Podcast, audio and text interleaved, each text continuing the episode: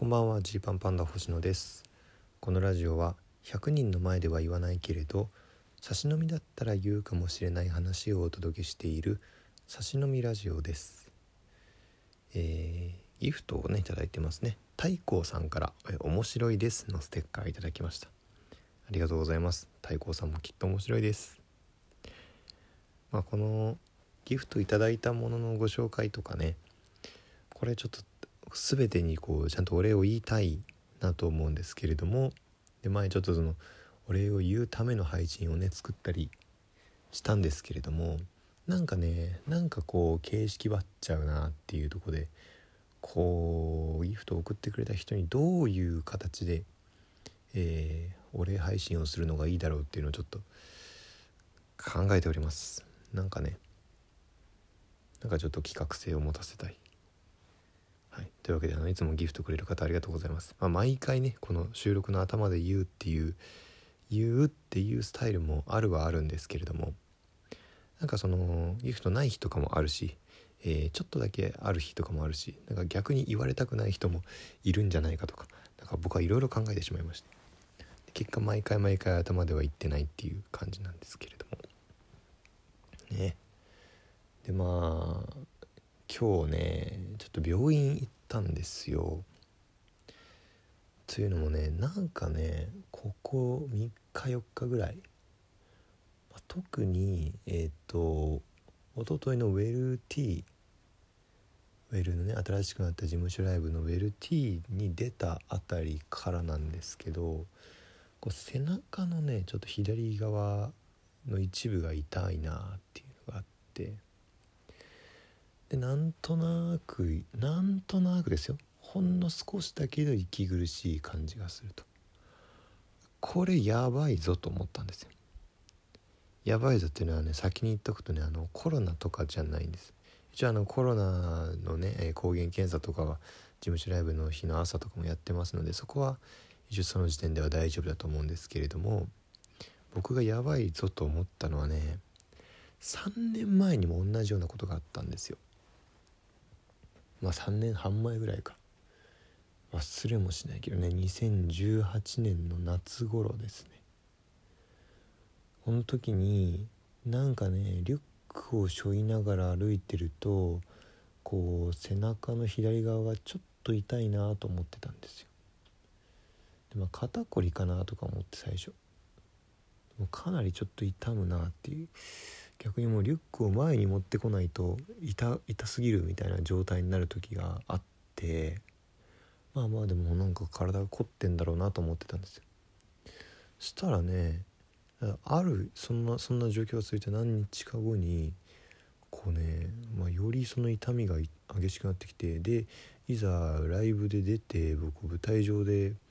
ネタをやったんですけれども、ありえないぐらい噛み倒したの。ろれつが回んないというか、うまく息継ぎができないみたいな感じになって、しかもその時ちびっ子たちが見るライブみたいなやつだったんですよ。ちびっ子30人ぐらいがねわざわざ見に来てくれてて、でお母さんとかがはい芸人さんだよって言って見せてんのに、その芸人さんがめちゃめちゃ噛んでるっていう、で間も悪いっていう、で果たしてこのちびっ子たちにその間の悪さが伝わったかどうかわからないんだけれども、散々たる出来になってしまって本当に申し訳なかったなとあの時はね思ってるんですけれども、でも普通じゃないなと思ったんです。で次の日病院に行ったらレントゲンとかを取って、で先生がその一瞬何事もないですよって言ったんですけど、ちょっと待てよと、よく見たらこれ線入ってますねここにと、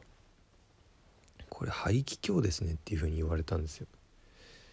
で肺気胸っていうのはねちょっとね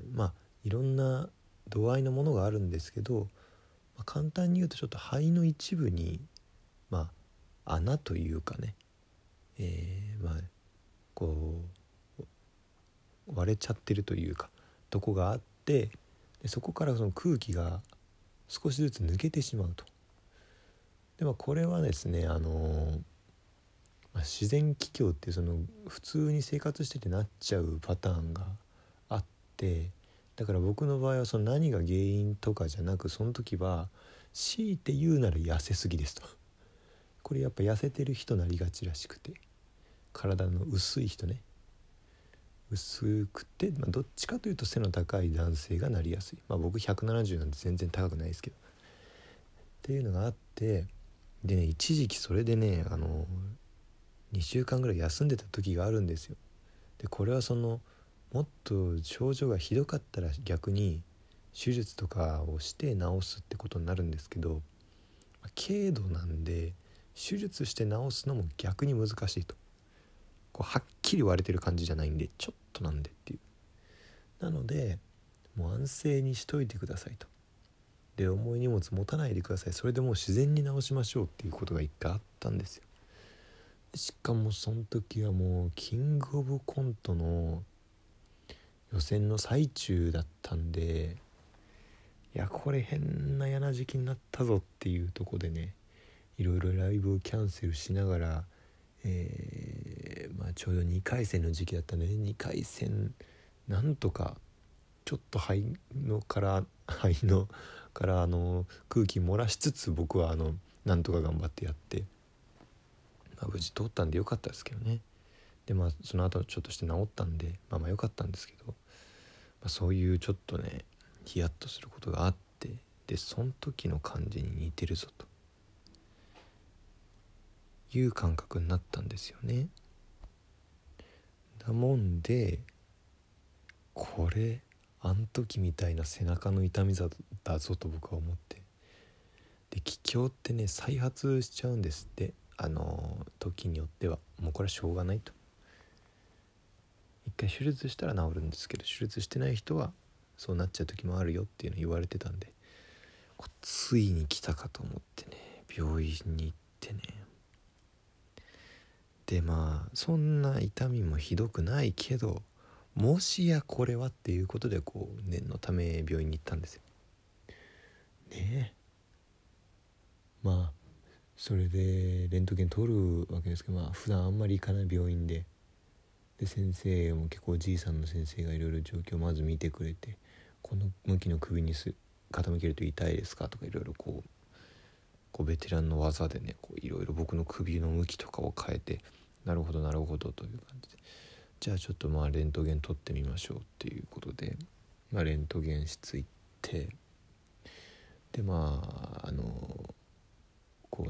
四角い、パネルみたいなところを、パネルみたいなのがあって、その前に直立して、でそのパネルに手をかけてね、胸のあたりが映るようにセットポジションにつくわけですけど、でレントゲンって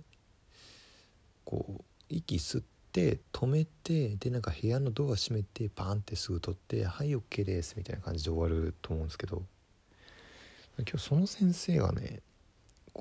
ずっと穏やかな先生なんですけど、